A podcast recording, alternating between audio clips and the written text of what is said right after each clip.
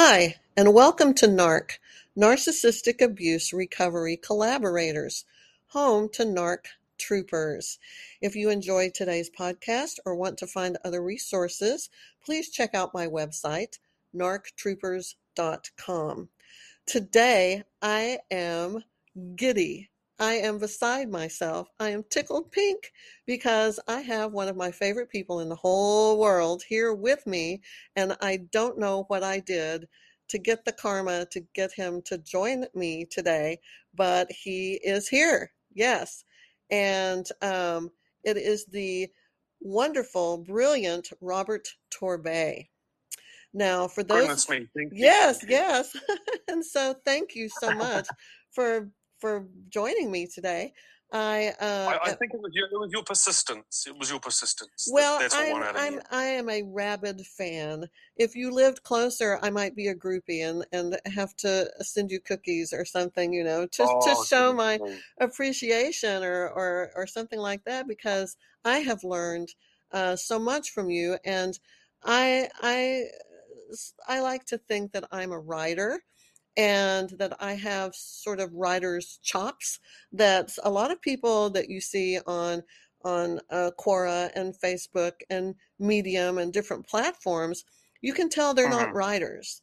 Um, but you have the the gift of the pen so that when you try to find your words, they just flow out so beautifully. And I, as a fellow writer, um, just really respect that a great deal. So, um, let me just say, Robert Torbay is one of the biggest, most um, prolific writers on the Quora platform, and there are quite a few people who think that Quora is the end all of everything when it comes to narcissistic abuse and narcissistic abuse recovery because there's so many people who have something to say about that on there. And the reason that Mr. Torbay is such an excellent first choice popular go-to person is because he's one of the ones that not only is a good writer, but he has insight and knowledge about this topic that is rare to see. So let's begin. And I'm going to hand you the mic. And I think my first question, my first burning question that I would like to ask is um, when you write about narcissistic abuse and recovery from it, and, and you um, share the things that you do, do you have an intention or um, a goal of what you think your mission is in writing this uh, this material? I tend to get um, sort of interested in a theme, and then I will often just kind of, you know, keep going on that theme until I've exhausted it. So um, it's kind of like I feel like if I externalize what I'm thinking, I've got a better chance of being able to see it and understand it. Um, whereas if it stays inside myself, it's very murky. If I can put it out there, it just gives me an opportunity to understand it. And maybe, you know, I might get some uh, feedback from others and I might think, yeah, maybe I'm on the right path here. But um, what's my purpose? I don't know, I guess. It's just perhaps I have obsessive compulsive disorder and I just like to, you know, I get, I get hooked on a thing. And so I'm just going to do it until I exhaust it um, that's probably about as close as I could so, get to my creative process. Um, I guess what what I'm wondering is how do you know so much about this subject? Um, I suppose I would. I just imagine that I'm a I'm in a cluster B family. I could be wrong. Perhaps I just have a very good imagination. I'm not sure, or an imagination that resonates. Um, it's just yeah i, I can't really I, I, don't know why th- that it resonates with other people. I'm glad it does. Um, yeah I, I, don't know. I don't i don't know why. I, I, just assume that i am probably from somewhat of a cluster b family. I guess that would be um, the reason why i'm interested in this topic. Um, okay. yeah yeah i suppose. And you know i've always found myself attracted to the you know, the charming and the psychopathic and the, you know, yeah, the charming, the daring, the brave, the foolhardy. Yes, I um I think that is the pattern, and and that is how we fall into that.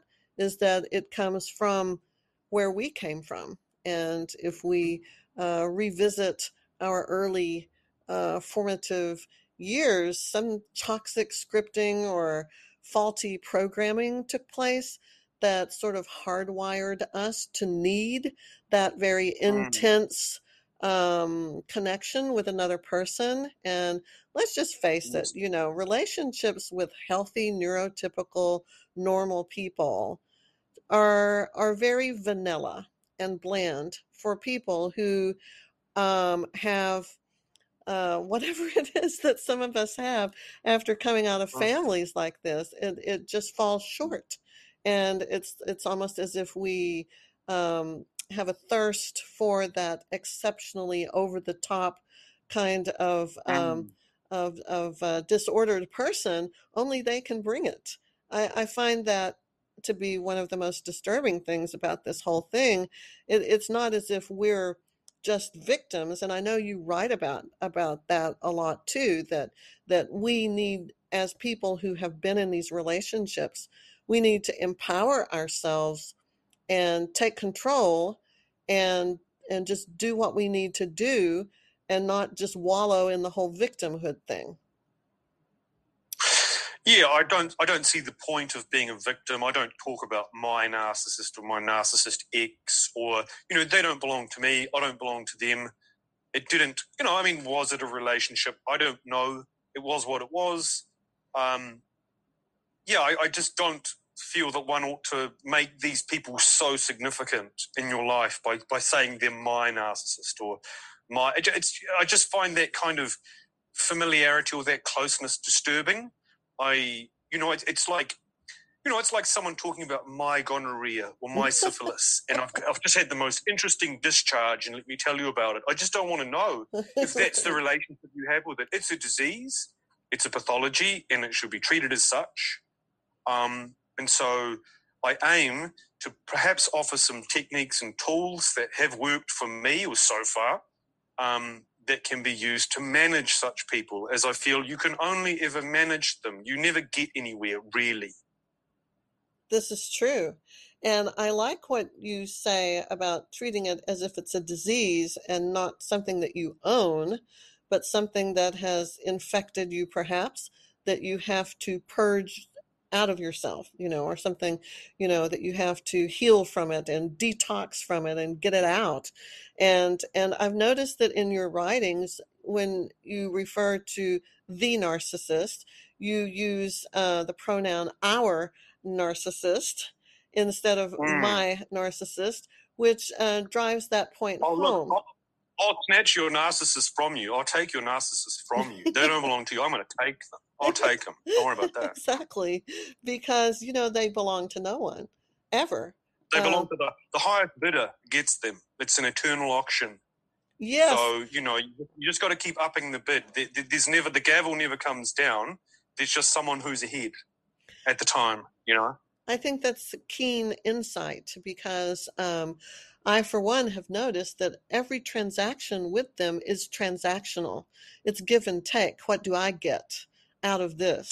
Uh, well, I mean, to be honest, someone like the word transactional, I feel has been dirtied. Like, I, I see nothing wrong with transactions. I, I, feel that's the best way to run one's life. Like, if I give you something, you would have given me something. Otherwise, there's going to be resentment built up.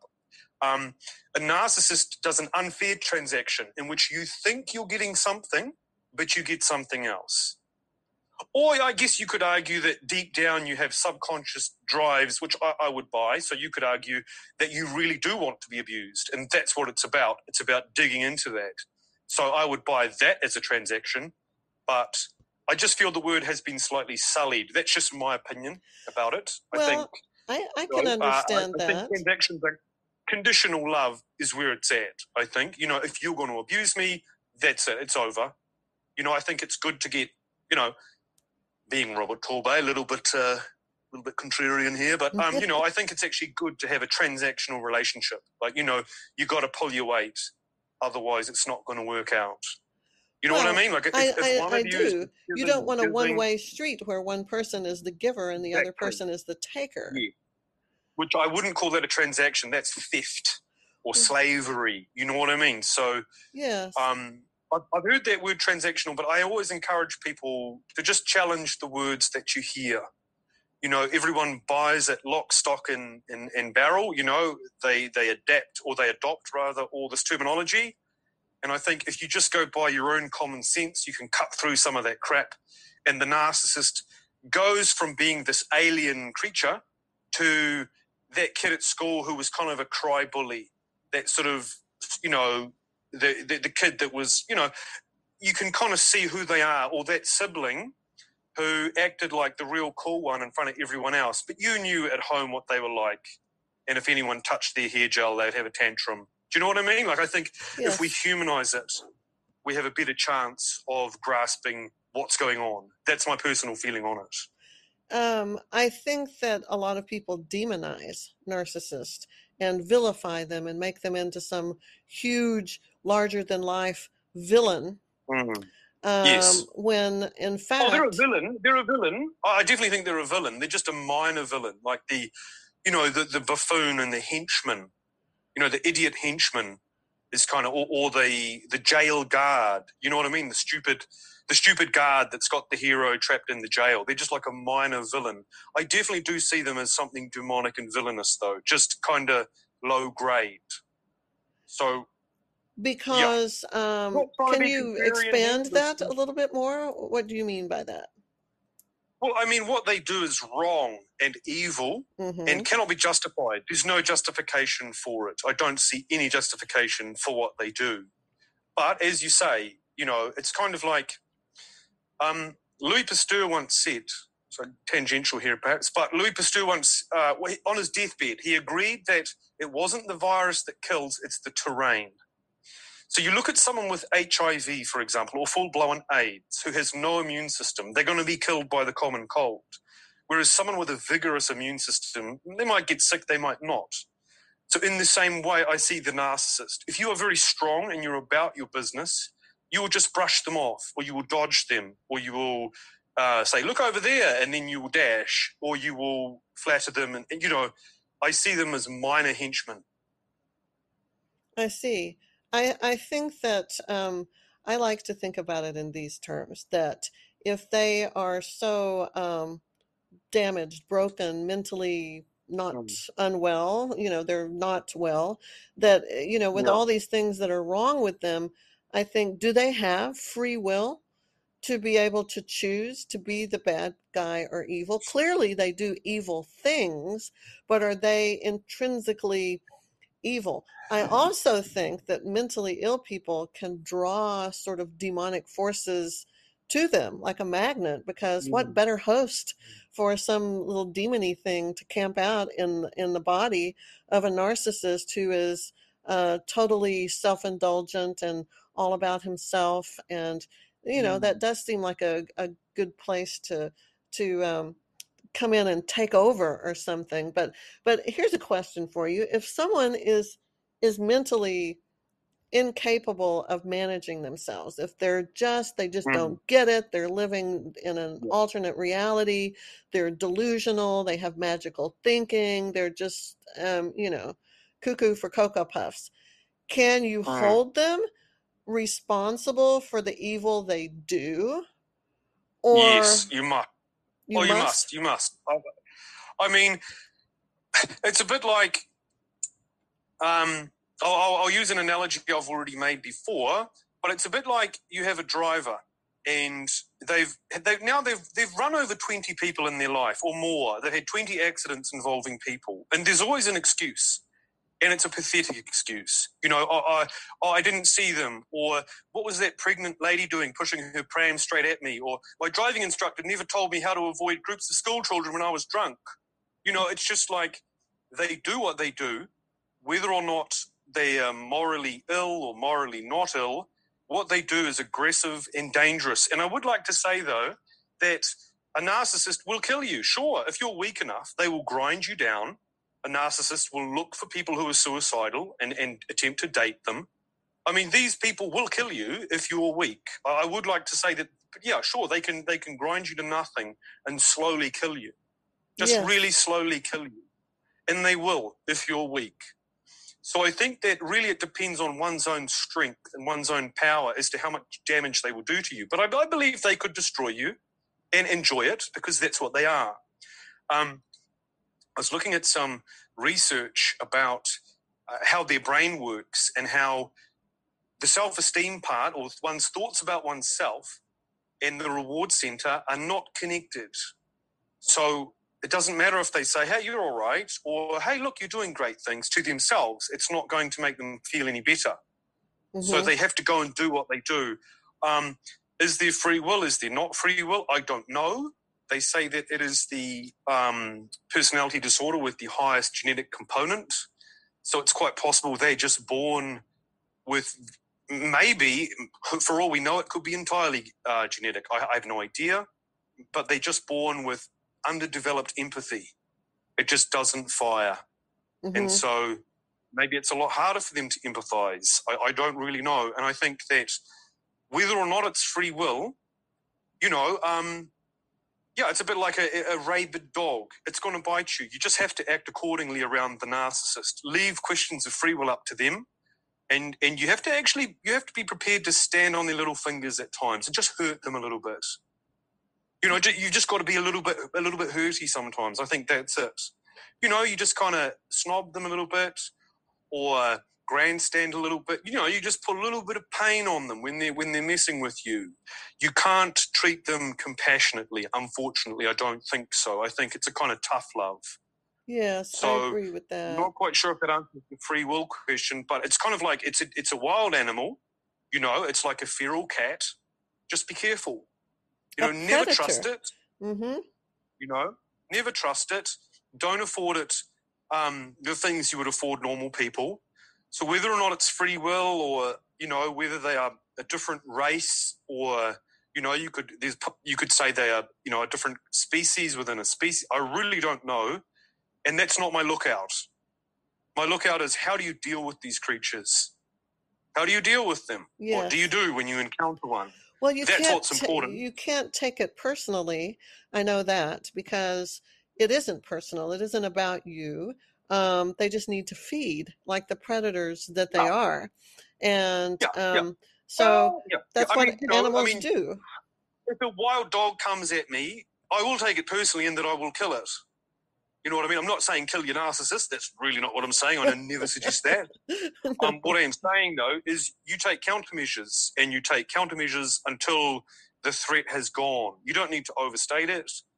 But, you know, is it personal? Is it not personal? It feels personal because they're going for your gizzards and your guts and they want to tear your heart out and they want to destroy you. They want to find out what you love and destroy it. So, I mean, is it personal? Would they do it to someone else? Yeah, they're going to do it to everyone else.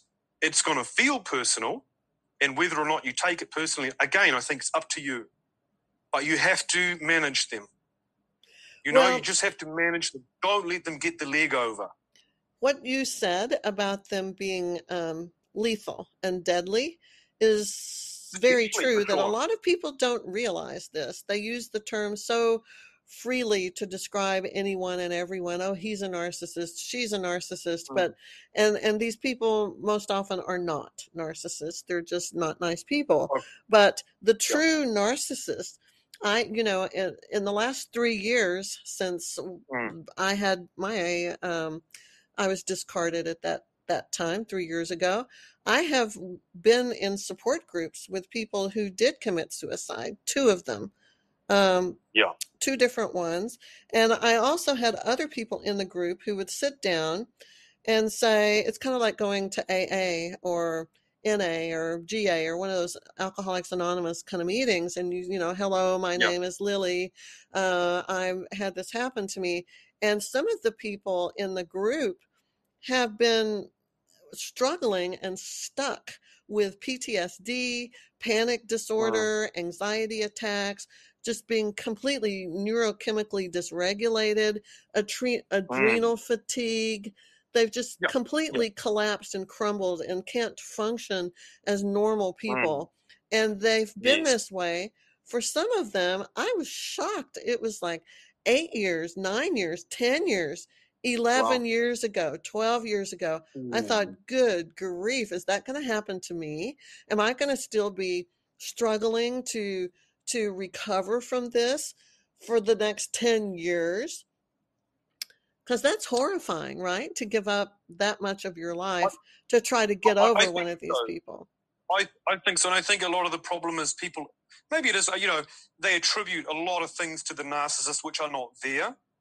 Um, if you could see them for what they are, this kind of skeletal creature that, that um, you know, has a flesh suit, but inside is ravenous.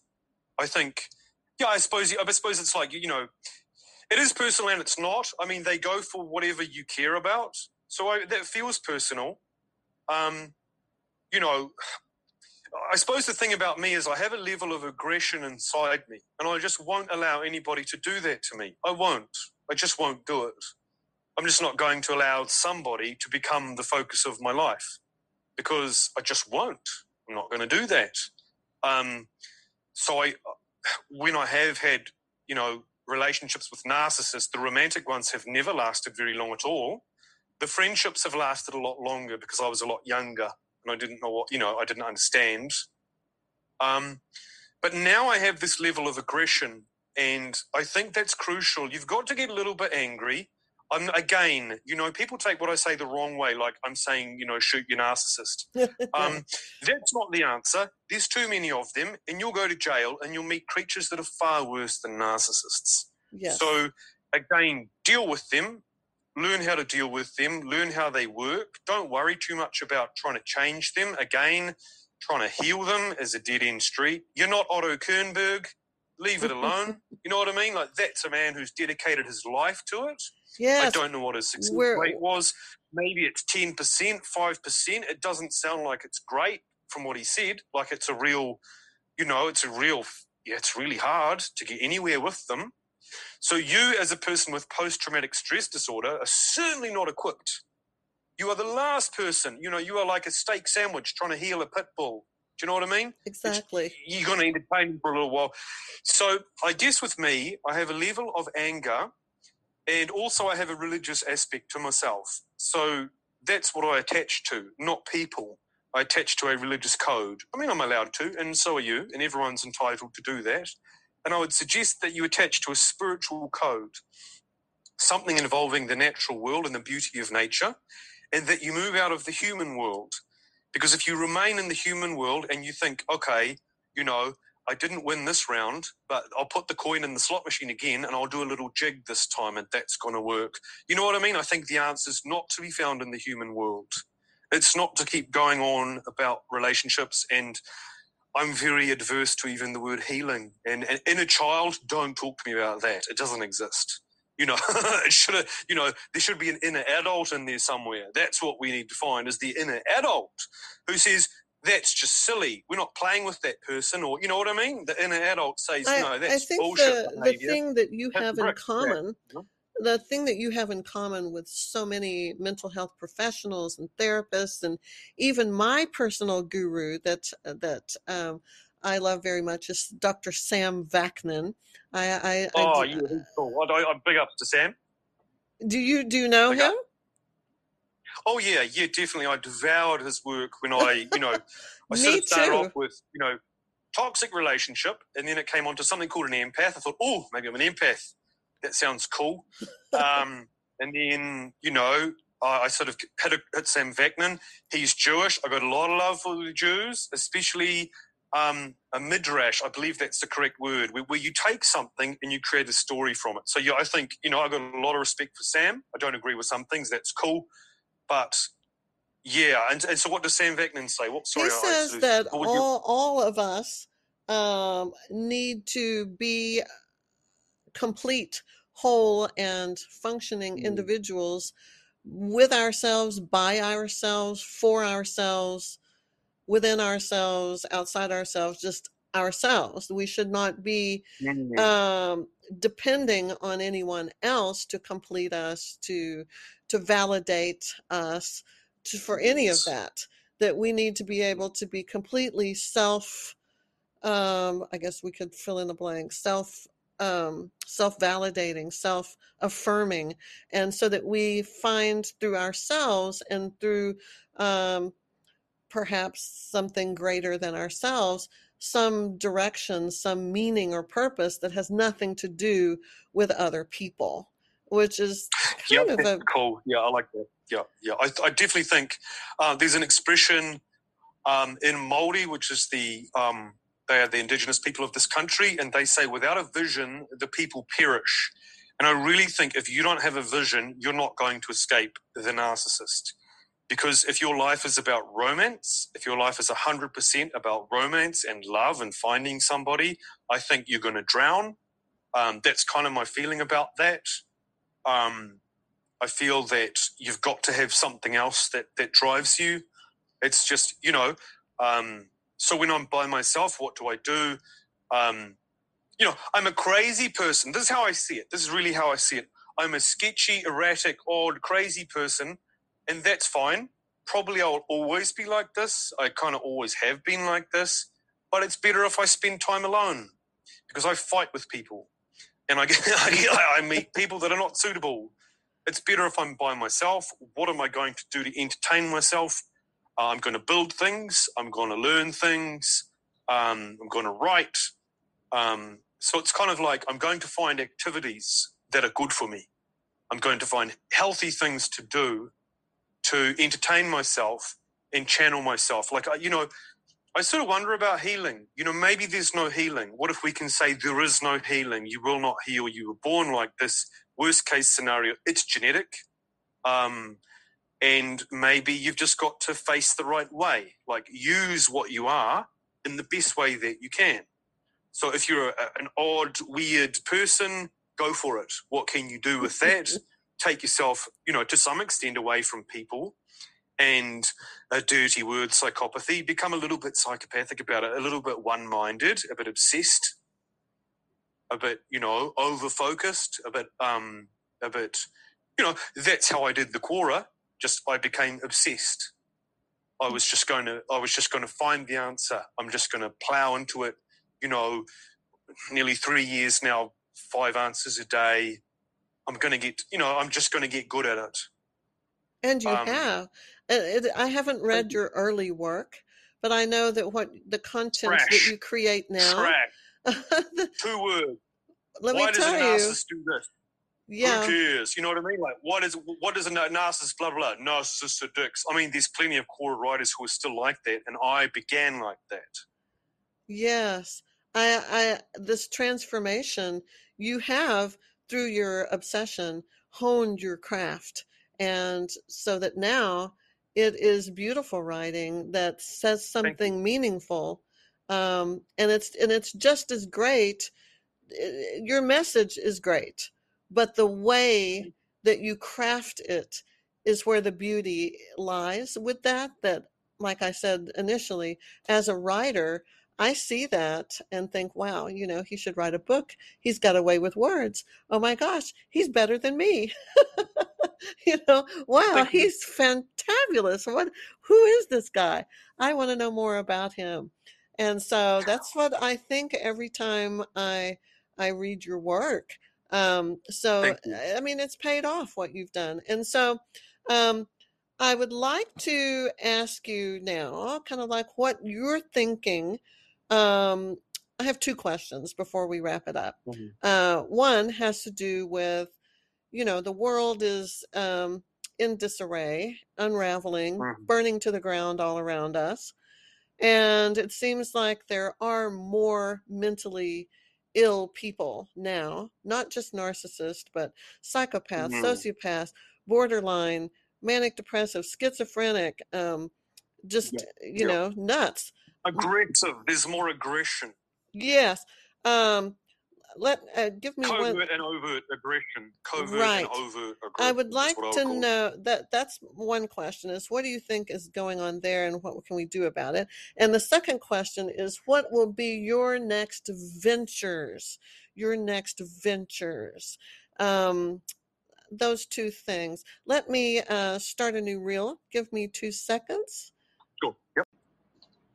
Okay, we're back. Uh, can you address the first one? What's going on in the world and what what to do about this? There's so many people that seem just uh, hmm. unhinged. What's wrong with them?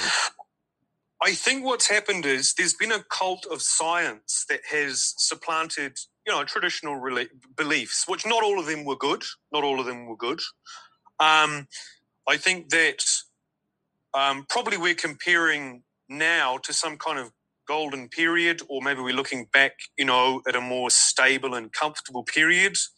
I would say the American empire was very strong, and I would say now the American empire is losing its power.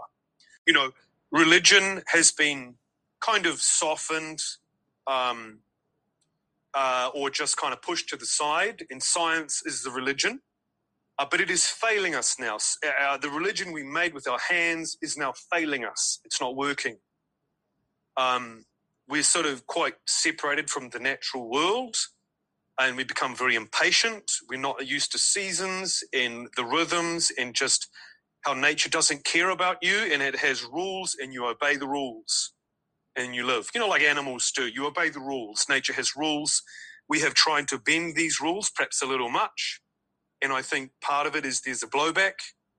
And I think we have also tried to attack the, the animalistic or the whatever side of humans and now there's a blowback from that. So it's kind of like it's the end of an era or an era. Um, and so now we are, yeah, things are starting, the wheels are coming off. The wheels are just starting to come off. And, you know, if you go back in time, so if you go back to England in the 15th century, the crime rate there was about 10 to 15 times what it is now. So, you know, we are looking at things from a position of, I would say, the high tide of human comfort. You know, we have experienced what I think is the high tide mark of human comfort and ease, and it's all downhill from here. Mm-hmm. We're going back to the past. That's my feeling. So, probably human beings in the past were a lot more borderline, or, you know, life just looked traumatic you just never knew when, you know, imagine being a medieval peasant. You just didn't know when some, you know, you're an English peasant. You don't know when the French are going to come over and butcher you. It was you a, a ground, yes, it was know. savage and barbarian, and and so yeah. everybody had to be, um, you know, built that way. Yeah, you know, a neurotypical, I think, is a product of its time. I think that our empathy you know, the empathy of a neurotypical is too much. And, and people are empathizing, oh, you know, I don't know. I'm not saying don't save the whales, but, you know, I mean, now it's save everything. You know, there's too much empathy. And I think that too much empathy becomes poisonous because, you know, I don't know. It just seems like a strange world that there's all this empathy. And, and the empathy has become so much now. I think that now there's empathy for evil and that's what we've done. We've now, we've now people have you know large engorged sort of hyper. What's the word? Is it hypertrophy when it when it's far too large? Like yes. empathy. There's too much empathy now. There's just too much empathy, and so. Um, yeah, I think people will look back in the future and say, "Wow, what interesting brains they had those um, in that time." Like, I think neurotypical isn't typical historically speaking. So, I think, yeah, we, you know, we're, com- we're, we're coming out of the period of comforts and we're returning back to a more animalistic lifestyle. Um, and, or, or, you know, where we've just got to focus a little more on survival. And that's going to make people more aggressive. I guess also you have, you know, you have all the kind of bullshit that's kind of having its last gasp. Um, you know, people obsessed with their images, and there's a lot of that going on.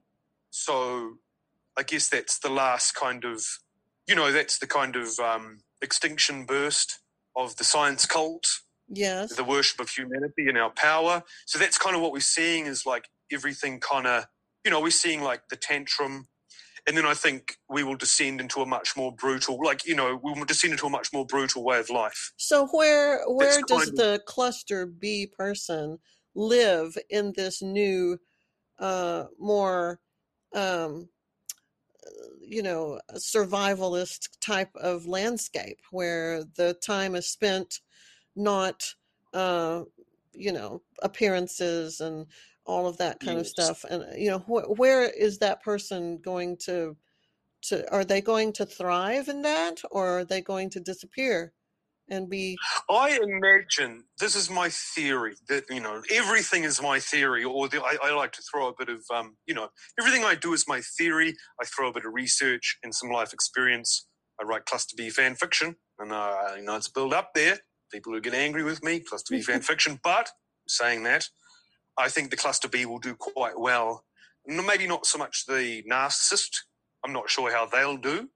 I'm sure they'll find a way to toady you know, to to, to, to buddy up to somebody, kiss some ass, and get some, you know, some things. But I think that if you are prepared to, as Cluster B are, to go further, to be more extreme, to risk, you know, uh, maybe Cluster B we act out because we are built for survival and the world is no longer, you know, in the Western world, it's no longer really about survival. So we, we seek out, you know, maybe perhaps this is a little bit tangential, maybe our cluster B families punished us because they didn't really feel this was real. You know, they're just trying to keep it real with us. That's one. That's one thing. certainly one to way mind. to think about that.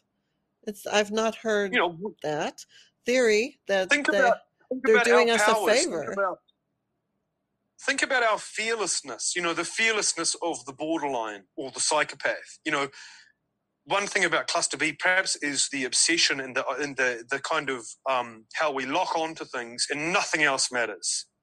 Think of what the narcissist does. They're just the crazy shit they do, and they don't care. They just don't care. Or the borderline, you know, the crazy shit the borderline does. They don't care. They want to do what they want to do, and the, you know. So I think that perhaps we are more suited to survival. I, I could be you know, guessing, you know, I could be just fooling myself here. I mean, time will tell. But I feel that those of us who already live in a a crazy world that's unstable, maybe we're gonna we're gonna go, hey, this is kind of this kind of feels like home here. Why do we seek out such crazy environments? What is it in us that goes? That person looks really nice, and their mum and dad have got a nice job, and everyone says nice stuff to each other fuck that. I'm off down the road. That person's exciting and, and flashy and kind of abusive. Let's have some fun together. You know, the, you know, they, you know, I don't know. Maybe we'll do well. Uh, time will tell. Time will tell. Maybe, maybe in the past, post-traumatic stress disorder was just the order of the day. I don't know. And, and, and probably we, we clung to a God for all our life with all our heart and all our soul because there was no government to look after us. You know, there were no social services. There was hellfire and there was the enemy and there were witches and demons, and we just clung to our religion. And that's what we did. And, and we didn't want our God to abandon us. So I have heard people. Theory, but... I have heard people say that um, you know the the loss of belief in systems is what is making it where, as a human race, uh, for the mm. first time in history, we are in deep trouble. Because regardless of throughout history, whatever tumultuous thing we mm. were facing, whatever horrible thing happened, systems were in place. There was religion, there were families, there were right.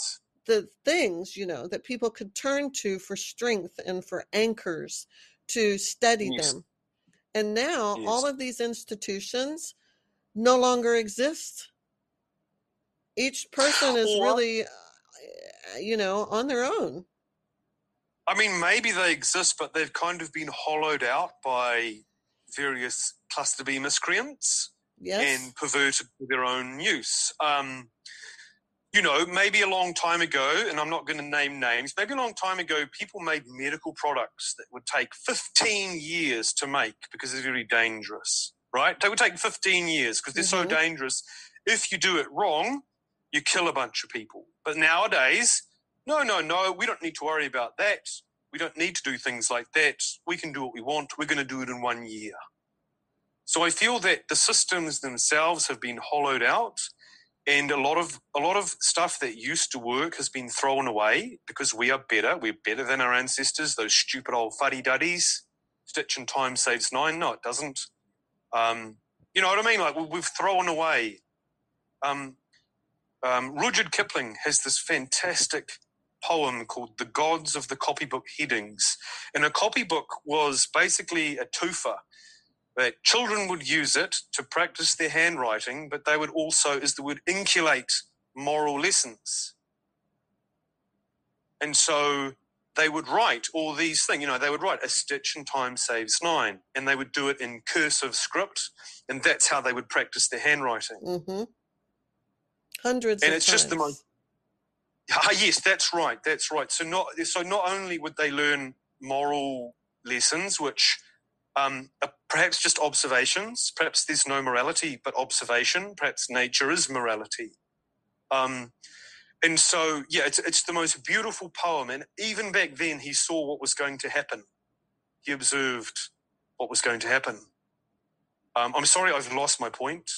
no, that, that. It, it is a profound point that the future is most likely going to revert to the past and that the paradigms will shift and all of the things that matter the most to people now will be moot points that are just going to be left in the dust like images and and instagram and you know oh um, god. You know isn't it, isn't it interesting? You know the bible tells us not to worship idols and mm-hmm. yet or images, you know, graven images. And yet now it's all about images. It's just, we've become, there has become a proliferation of images and we worship these images, you know, even so far as we have pictures in our mind of the narcissist and the wonderful time we had at that time and we worship that image. So maybe to go back a little bit, maybe the reason, another reason that these things have been happening is that we are image worshippers now. Mm-hmm. I think you know, so. We, we worship images with but no it, substance. It seems like those things uh, will pass.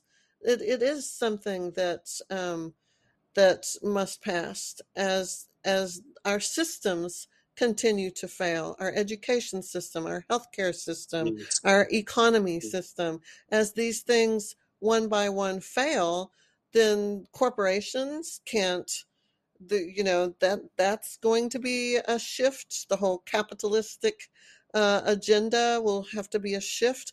And what we have at the end of this further down the road after war and climate change and food insecurity and you know all the things that are coming mm. will probably look quite different. And uh, i have often wondered how will all of the people who are mentally ill factor into this new world? It seems there's more and more of them. So are we going to be in trouble because they're going to be running everything or or I've I've written a little thing I call the wasteland. I did a little um, little project back there. And I think that we assume there's going to be a gradual transition if things get bad, we're going to gradually figure things out. But I would like to throw into the mix the fact that we now have the most or, or the least able to survive cohort of human beings are inhabiting this planet right now. Yes. I would much rather experience crisis with people who lived 100 years ago. They would know what to do. Yes. They would know exactly what to do. It would just be another day. But now we have a whole lot of people who live um, entirely based on somebody driving the food from the port to the supermarket and doing it on time. And all these things, it's very tenuous. We're living in a very tenuous situation where if things were to go wrong, it will be unlike anything we have ever seen before. Because we are going to have helpless. We're helpless. Yes, yes, and, and then we're going to have a lot of frightened people, and frightened people are very dangerous. Yes. It's very, very dangerous. Much like trying to save the drowning person, they're just going to pull you down. You know, there's going to be panicked people. I feel that us mentally ill people, it's like another day at the office. You know what I mean? It's just another I do. I do oh, think that the I think that the narcissist, psychopath, sociopath have this fearless quality and this delusional reality that will allow mm. them to survive in ways that other people will not they will crumble. Oh, they will be frightened. And the borderline. They, you and know, the borderline. and the borderline. Let's, let's, yes big props to the borderline. Yes. Um, there's a bit of research out there showing that it's not the primary psychopath who is fearless, it's the secondary psychopath, it's the anxious psychopath. Yes. I wrote an so, article not that long ago that said when all of this is said and done, the only ones that will survive will be the cluster B and cockroaches. yeah, I, I, I think so. I think that that fearlessness of, you know, the cluster B fearlessness, if pointed in the right way, um, is really something that's going to get us through.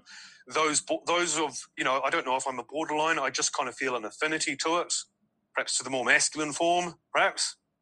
Um, uh, Sam Vaknin did a really good video on uh, covert and overt borderline. So yes. there's a more masculine form. Um, sorry, don't let me go on too long. Now I'm getting my rant on um, so do, do, well, do tell you know I get my rant on, and you know before you get your rant on, and I I want to want to say, I mean, uh, this I'm is, on. It's on. This has been such a great conversation. I would like to do a second installment and have another interview here okay. Uh, okay. in a, in a while. But I I want to end with this. Um, we have about five minutes, and uh, I would like for you to share with us some ideas, projects. Um, things that you would like to do or see happen or complete or work on or uh, your passion projects just some of kind of what interests you that uh, keeps you busy and keeps you sane right now with mm-hmm. everything happening the way yep. it is uh, what what are you what are you up to um, well, at the moment here in New Zealand, it's spring. Well, no, okay, it's not quite spring, but it's kind of it, we're looking like we might have an early spring. So, being someone apocalypse-minded and, and unabashed about that, I am putting in a garden. I've got about an eighth of an acre, which I intend to plant up. It's it's not particularly good soil, so I'm going to have to work on that. Um, uh, what else? Um, in terms of uh, Quora, I'm starting a new project I just called The Restaurant at the End of the Universe. Um, I was hoping to kind of just to be a showcase of the people of Quora, people I've interacted with. And I think um, I was inspired by this um, comedian Theo Von, who did a series of interviews of just you know kind of kind of everyday people, but kind of interesting everyday people, truckers and all sorts of all sorts of jobs, um, which I kind of thought was cool. Um, I mean, I will interview. I wouldn't mind interviewing Sophia Bell if she's got the time. She, if she can put down, you know, if she get off the beach, put down the bloody cocktails, maybe give us a ring. Um, and, and Mac Davidson, I've got a lot of respect for Mac. Um, I suggest people read him too. Fantastic, and and some others. But yeah, I just want to. Yeah, I mean, we'll see how we go. I just want to get people's opinions because I feel that everyone's got something to say and if we go the road less travel, we might get stuff that's more interesting. So that's a kind of um, an idea I had. Uh, I just want to talk to some people that I've talked to on Quora and just kind of explore their experiences and how they've seen narcissism. You know, I, I, not so much my narcissist, quote unquote, mm-hmm. but just you know, what have you learned from this experience um, of narcissism? Um, they're kind of all the same, I kind of think. They're just in different bodies. They're all the same person in a different body, and they make do with what they've been given, but it's the same kind of modus operandi. Don't think they're particularly interesting in and of themselves. Right. And uh, I except think as humor, humorous anecdote is probably the best thing to use a narcissist for. humorous anecdote. I think that it has a lot to do with what stage of of uh, that you're in after you have been tangled up with this, whether it was a parent or, or a mm. partner, mm.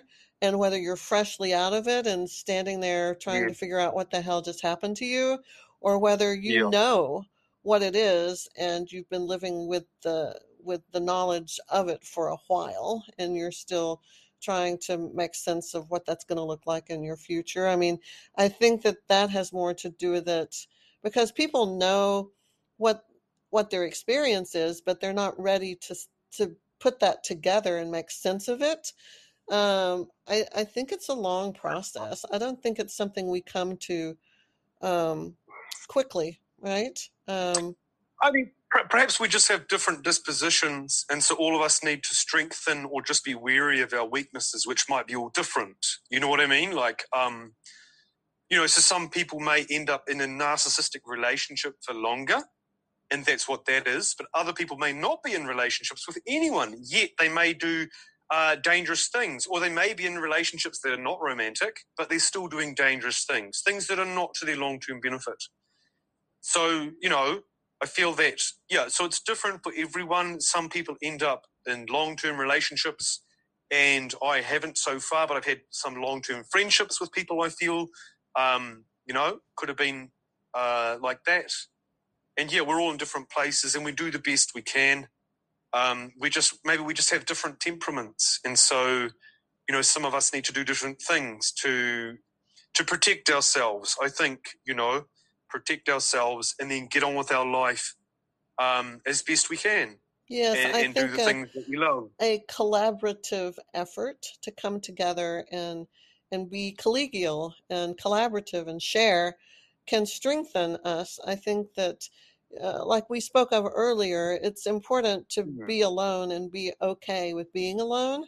Yeah. But Yeah. there is strength in numbers and and opening up someone else's but thoughts and digging around. you gotta you gotta bring something to the table though you know what i mean like otherwise you're getting cluster b you know Yes. if you're just going to go into that group with the intent of taking i think it's not good so that's why i think the alone time is essential um, i'm reminded of joseph campbell talking about the belly of the beast we've all got to do it we've all got to go into the belly of our you know the belly of the beast so i think it's important to be collaborative but also to balance that with doing one's own thing I'm not into groups for the sake of groups. Um, do you know what I mean? Like I, I you know, people on Quora do approach me, and I rebuff them because it just it just messes with my head. I would, you know, I want to do my thing, and then I, w- I would like to sometimes, like with yourself, you know, you've you've put forth effort, you've written something, you know, you know, you, you you're on Medium, you're writing. You're writing polished articles. You've started a podcast, and for that reason, I'm talking with you. You know what I mean? Like, yes. not totally transactional, but to some extent it is. You've been respectful to me always. Um, you know what I mean? So I think this is a person I can deal with. This is someone I can deal with. We will have good transactions. We they can will be learn good. they from each other. we can learn from each Yeah. other and But uh, you- give each other something to chew work. on. Yes, Yeah, I but you- want to understand. gone- Yeah, but you've you have gone by yourself, and and you know you've faced the pain and the fear and the frustration and the humiliation of being alone and going, how do I do this? I don't know how to do this. How do I do this? Yes, And so I have respect for you, and I think this is a person I can deal with. They're not going to try and take from me. You know, they're going to try and deal with me, and I feel respected that we can have an exchange of goods and services and goodwill, and neither of us is going to fleece the other. yes. Although I must say that I'm being cluster B. You did say half an hour, and I'm pushing the boundary because I'm a cluster B. I I I I thought it was well worth it to go a little bit over. So I will I will Okay. I will put the pieces together. There may be a little hiccup in the middle around the 30 minute mark where we lose a sentence or two, but it will work. Yep. And I think we have a lot of uh, great things we have talked about. And um, I'm excited for whatever continued projects or things that we can work on together. I would love to have another conversation with you here. Um, I think that people like to entertain new ideas and new ways of thinking about things because what's happening right Mm. now all around us demands that. And um, I think so. yeah, I think so, but I I would also like to put a plug out for not networking. I'm a big fan of not networking. I'm a big fan, um, big fan of David Goggins, and I think to some extent people need to get out there and do it, like you have. yes. They need to get out there and do it. You know what I mean? Like that's the biggest problem with cluster B and the codependent is they essentially want to find somebody that they can look into their eyes 24/7 and uh, unconditional love will radiate back and forward like some kind of benevolent Yes. Plant a couple of benevolent pot plants. That's not life. We've got to go out there and be alone sometimes. And I think, so I think the both of them are important, not in some arbitrary 50 50 mix, but whatever it is to you. you know, whatever suits you. Some of us work with people, others don't. But I think that, yeah, I think, you know, we need to be alone and then we come together. It should not be all alone. That's a bit boring. But all together, I think you just end up in power struggles. That's all. It just ends up in a power struggle. Yes. So it's good to keep it. I feel like it's good to keep, you know, it's good to keep it in a sort of a transactional nature. Dare I use the word? And I will. Um, mm. You know, keep it at fair dealings. We might call it not transactions, but we've got to deal fairly with each other. And I think, you know, so that's really, if I can leave a last word to everyone, I just suggest, and I often say it, it seems a bit tongue in cheek or a bit cruel, but I say, get a hobby. Get a hobby. You know, you're narcissist this, you're narcissist that. How about you get a hobby so you've got something else to think about? So yes. that you're not sitting there ruminating creating ruts in your brain about the narcissist, at least have something to triangulate them with, even if it's stamp collecting. Not that anyone sends them anymore. That's going to make it harder for you. So that's probably good. So I just suggest to everyone, if I'm allowed to have a little plug here, it's just get a hobby, get something else to think about. The narcissist is brain damaged. They are brain damaged. There's nothing you can do except hurt yourself. So if I can leave you with some last that is the wisest. Yes, that's the wisest thing you could possibly say about you know you're trying to do something with a person that is brain damaged so you have to get something else yep. and you know right now considering everything that's going on i might say in closing that uh, apocalypse garden sounds like a really good idea for, Look, for people to think about have an apocalypse, I don't know, an apocalypse tomato plant and a pot plant in your little apartment. If you live in, you know, somewhere in the 50th floor or the 58th floor and somewhere in New York, you can do it. Everyone can do it. Everyone can have an apocalypse garden or garden lit. And I think the hobby should be not ruminating on one's narcissist solely. Sure, learn about narcissism, learn about NPD, but have another hobby that's not narcissism related, something mm-hmm. you can lose yourself, particularly in nature or with objects. I think it's lovely to play with objects, you know, get into gravity, nature, mediums, you know, wood, textiles, whatever it is. Yes. Get a hobby, people. Get a hobby, empaths. get a hobby. Okay. Well, thank you, Robert Torbay, for a wonderful conversation. It went very quickly, and I, I hope we have given people something to think about besides their narcissist. And I look forward to mm-hmm. speaking to you again. Yes, and it's not their narcissist. All of your narcissists belong to me. I could walk right in there and take them right off you. I'll snatch them. I'll snatch easy. So easy. Yes. So easy. There's so much truth in that. All right. Well, thank you, Robert, and we will talk again soon. Thank you. I enjoyed that.